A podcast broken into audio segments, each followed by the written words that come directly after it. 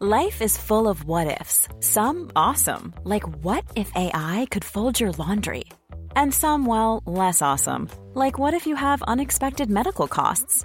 United Healthcare can help get you covered with Health Protector Guard fixed indemnity insurance plans. They supplement your primary plan to help you manage out of pocket costs. No deductibles, no enrollment periods, and especially no more what ifs. Visit uh1.com to find the Health Protector Guard plan for you.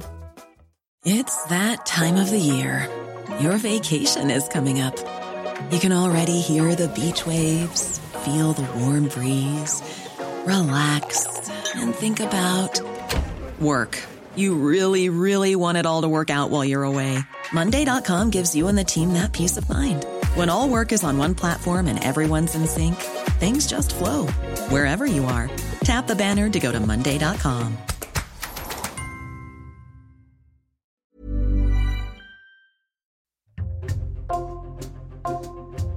Bonjour, c'est Jules Lavie pour Code Source, le podcast d'actualité du Parisien.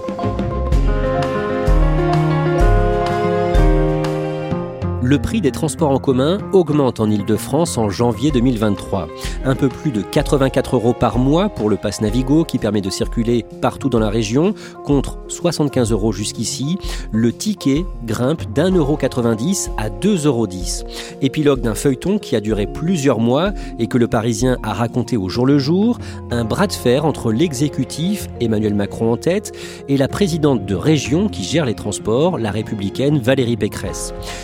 De Code Source est raconté par deux journalistes du service transport du Parisien, Gila Varroquier et Sébastien Compagnon.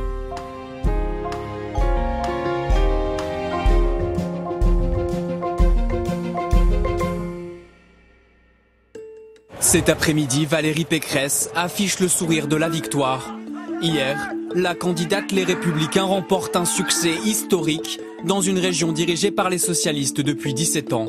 Sébastien Compagnon, on a choisi de commencer ce récit en 2015. Le 13 décembre, Valérie Pécresse, pour les Républicains, remporte les élections régionales en Ile-de-France. Concrètement, à partir de là, quel est son rôle en ce qui concerne les transports régionaux? Valérie Pécresse devient présidente de ce qu'on appelait le STIF, aujourd'hui Île-de-France Mobilité, qui est l'autorité organisatrice des transports régionaux. Donc c'est elle qui dresse les priorités, les chantiers, qui commande les services, le nombre de bus, le nombre de métros aux opérateurs que sont la RATP ou la SNCF. Gila Varroquier, pendant la campagne pour les régionales, Valérie Pécresse a pris un engagement sur le prix des transports. Oui, elle avait dit qu'elle n'augmenterait pas le prix du pass Navigo. Je maintiendrai le pass Navigo à 70 euros parce que je ne jouerai pas avec le pouvoir d'achat des franciliens. Finalement, elle a quand même dû augmenter le pass une première fois de 2 euros en 2016, une deuxième fois 3 euros en 2017. Euh, on arrive à 75 euros par mois pour prendre le métro, le train, le RER, e les totalités des transports en Ile-de-France.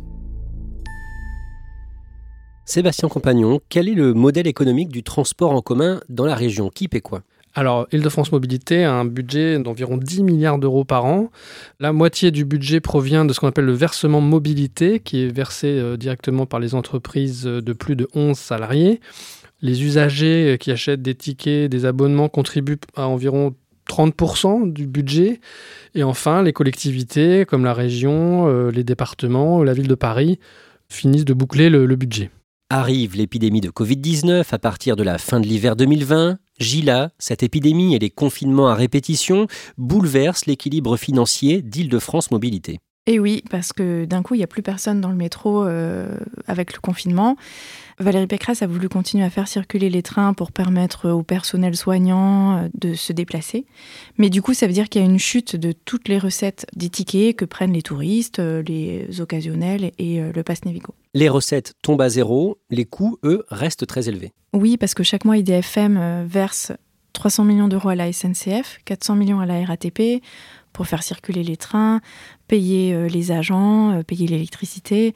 Alors même pendant le Covid, euh, même s'il y avait une partie qui était en chômage partiel, il y a quand même des agents qu'il fallait continuer à payer et les trains ont quand même continué à circuler. Quel est le résultat sur les caisses d'Île-de-France Mobilité, IDFM alors évidemment, ça a des conséquences très lourdes sur les recettes d'Île-de-France Mobilité. En 2020, Île-de-France Mobilité accumule les pertes on atteint plus d'un milliard et demi d'euros fin 2020 euh, de manque à gagner. Sébastien Compagnon, pendant l'été 2020, Valérie Pécresse, en tant que présidente d'Île-de-France Mobilité, brandit une menace.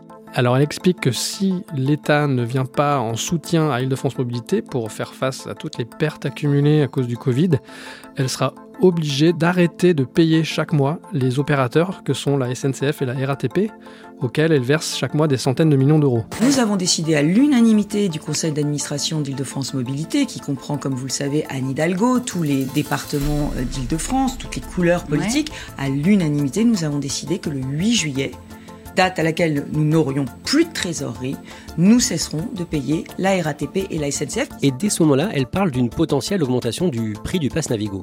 Oui, dès juin 2020, elle explique que si rien n'est fait, elle serait peut-être contrainte d'augmenter de 20 euros par mois le Navigo. Une augmentation de 20 euros par mois. Et évidemment, elle ajoute Je m'y refuse, j'attends que l'État intervienne. Je refuse d'instaurer un impôt Covid sur les franciliens. Cet impôt Covid ne passera pas par moi. Le gouvernement aura les clés de la solution et il faudra qu'il décide. Et le lundi 27 septembre, elle met sa menace à exécution. Un communiqué d'Île-de-France Mobilité indique qu'IDFM arrête de payer la RATP et la SNCF pour les transports régionaux. Que fait le gouvernement en réaction? Alors après des semaines, des mois de bras de fer, l'État annonce qu'un protocole de financement est enfin trouvé pour une aide d'environ 2,6 milliards d'euros. Mais alors cette aide, euh, c'est simplement une avance. Euh, il y a une toute petite partie d'aide directe, mais c'est seulement un emprunt à taux zéro que l'autorité régionale devra rembourser. Gilles Avaroquier, près d'un an plus tard, à l'été 2021, le scénario se reproduit. Exactement la même chose. Euh, Valérie Pécresse estime qu'il lui manque encore de 900 millions d'euros. Elle demande à l'État de l'aider, l'État rechigne, euh, le bras de fer dure tout l'été. Valérie Pécresse euh, finit par arrêter de payer la SNCF, la RATP et le gouvernement finit par lui aussi accepter euh, de lui verser près d'un milliard d'euros. À cette période, la vie reprend son cours. Les discothèques, par exemple, rouvrent en juillet 2021. De plus en plus de Français alternent travail en présentiel et à distance. Comment reprend le trafic des bus, des métros et des RER en Ile-de-France, Sébastien Compagnon? Alors après des mois de couvre-feu, de confinement, euh, le nombre de passagers a beaucoup chuté, on est à, peu près moins 30%. Les habitudes ont beaucoup changé, on voit qu'il y a certains jours où il y a beaucoup moins de gens dans les transports, par exemple le vendredi il y a presque moins 20%. Il y a, euh, disons, à peu près euh, 3 euh, bus sur 4, 9 trains sur 10, selon les lignes, selon les heures. Voilà, on est toujours sur une offre, ce qu'on appelle allégée. À ce moment-là, on peut dire que la RATP est désorganisée? Alors oui, c'est sûr que sortir de, mois de confinement, de couvre-feu, euh, et avec des personnels aussi qui ont beaucoup été touchés par le Covid, euh, certains sont en arrêt maladie, les transports ont été parmi les plus touchés par la crise du Covid, et donc retrouver une, activité normale après des mois euh, comme ça, c'est très compliqué à organiser. Pendant la campagne présidentielle 2022, Valérie Pécresse est candidate pour les Républicains. Elle ne ménage pas le président sortant, Emmanuel Macron, qu'elle accuse par exemple de copier son programme. Échec au soir du premier tour, le dimanche 10 avril, elle termine cinquième derrière Éric Zemmour. On en arrive au mois de septembre, le mercredi 14 septembre, en tant que présidente d'Île-de-France Mobilité, Valérie Pécresse échange avec des associations d'usagers des transports en commun. Gila Varroquier, elle leur explique en résumé que le prix du pass Navigo et du ticket de métro vont augmenter. Pourquoi selon elle? Parce qu'il y a eu la hausse du coût de l'énergie, évidemment, mais pas seulement. À partir de l'année prochaine, on va commencer à payer le super métro du Grand Paris, ce qu'on appelle le Grand Paris Express, qui fait le tour de Paris. Il va y avoir aussi euh, les débuts du prolongement de la ligne 14, même si elle n'est pas en service, il faut payer les premiers essais qui vont commencer à être faits euh, au milieu de l'année prochaine. Tout ça fait qu'en 2023, il va manquer 750 millions d'euros. Que dit Valérie Pécresse sur euh, le prix du pass Navigo et du ticket de métro? Dans quelle mesure il pourrait augmenter? À ce moment-là, elle va même jusqu'à parler de 100 euros, d'un pass Navigo à 100 euros. Et puis elle montre qu'elle a plusieurs scénarios, parmi lesquels on peut arriver soit à 80 euros, soit à 90 euros, en fonction de l'effort que tout le monde fera. Quand Valérie Pécresse parle aux usagers et parle aussi euh, aux journalistes, dont bien sûr les journalistes du Parisien, elle commence à essayer de faire pression sur ses partenaires, c'est ça? Qu'est-ce qu'elle essaye d'obtenir? Elle multiplie les sorties euh, médiatiques euh, pour euh, demander du soutien. Alors il y a d'abord le soutien des collectivités Les départements, la ville de Paris acceptent euh, d'apporter 7,5% de plus. Après, il y a les entreprises qui sont visées pour euh, aussi euh, augmenter considérablement leur effort financier.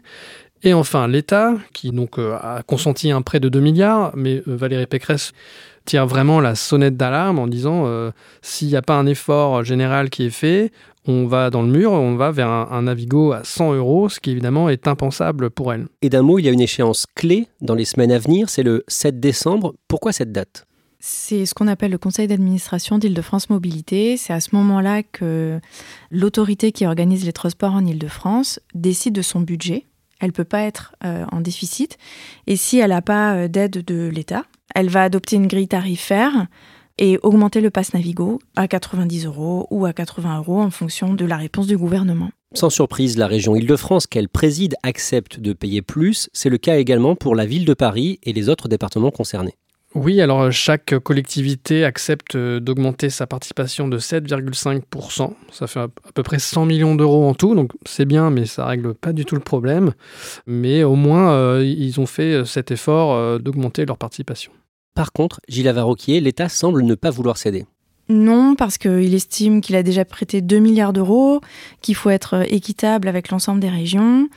Et puis, euh, Olivier Véran, le porte-parole euh, du gouvernement, Clément Beaune, le ministre des Transports, répété à plusieurs reprises que c'est la responsabilité de la région. C'est une compétence de la région. C'est Madame Pécresse qui peut appuyer sur le bouton ou ne pas le faire.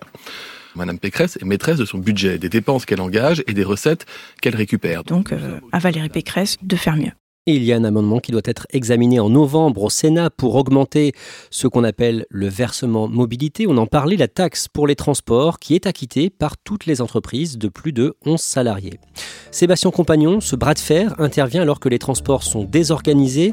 Concrètement, quelle est la situation à ce moment-là dans les métros, les RER et les bus? Depuis la rentrée scolaire 2022, euh, les opérateurs sont confrontés à une vraie pénurie de personnel, euh, notamment de conducteurs de bus et aussi de conducteurs de train et de métro.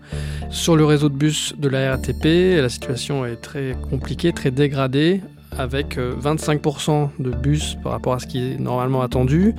Il y a pratiquement 1000 courses de bus par jour qui ne sont pas réalisées. Donc ça se traduit par des temps d'attente euh, fortement rallongés. Euh, dans le métro également, aux heures de pointe, il y a un peu moins de métro que prévu. Donc on retrouve des niveaux de saturation équivalents à ceux d'avant Covid.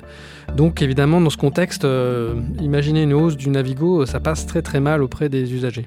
Le trafic des bus notamment est perturbé par un plus fort taux d'absentéisme et le 10 octobre, Le Parisien rapporte que des dizaines de conducteurs de bus ont réalisé de faux arrêts de travail.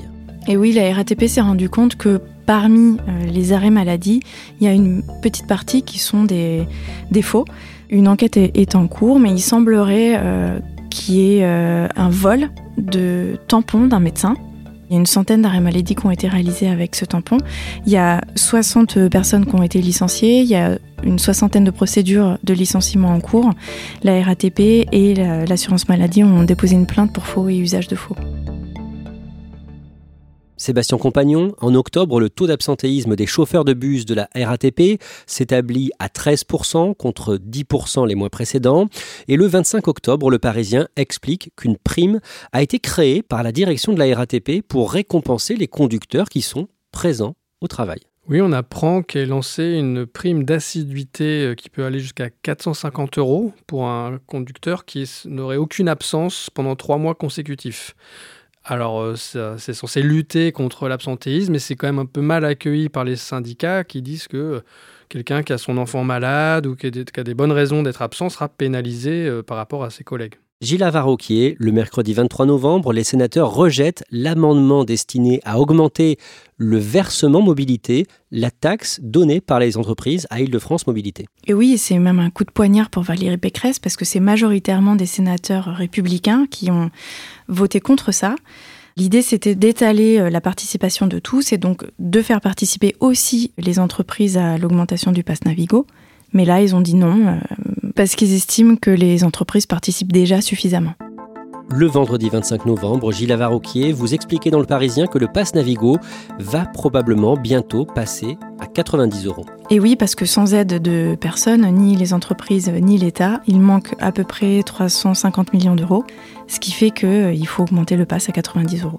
Deux jours plus tard, le dimanche 27 novembre, le ministre des Transports Clément Bonne est sur Europe 1 et il semble ne pas fermer la porte à un effort financier de la part du gouvernement. Je rappelle que dans la crise Covid, par exemple, où il y avait déjà une grande difficulté de financement, nous avons donné 2 milliards d'aides à la région Île-de-France. Ça a été la plus aidée de France, c'était légitime.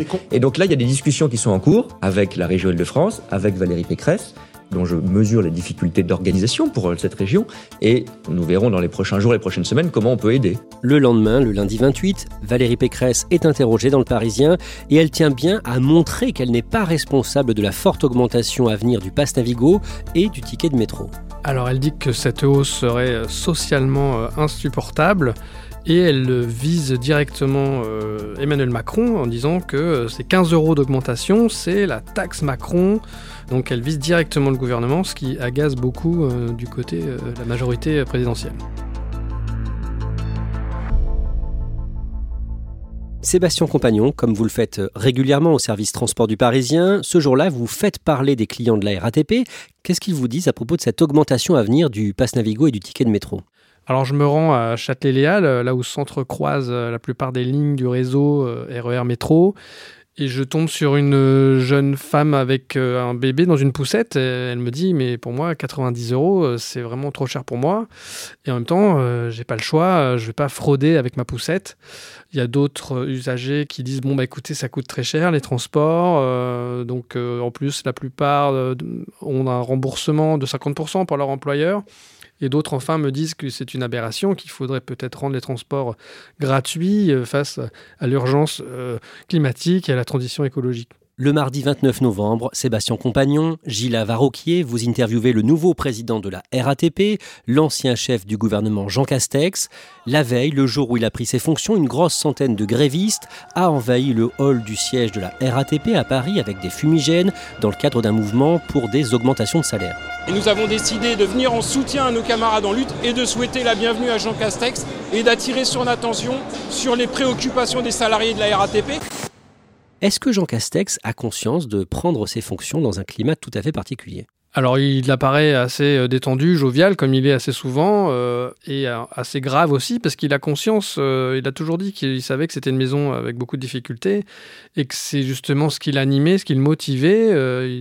il a conscience aussi qu'il doit faire ses preuves, parce qu'il a cette formule en disant c'est au pied du mur qu'on voit le maçon.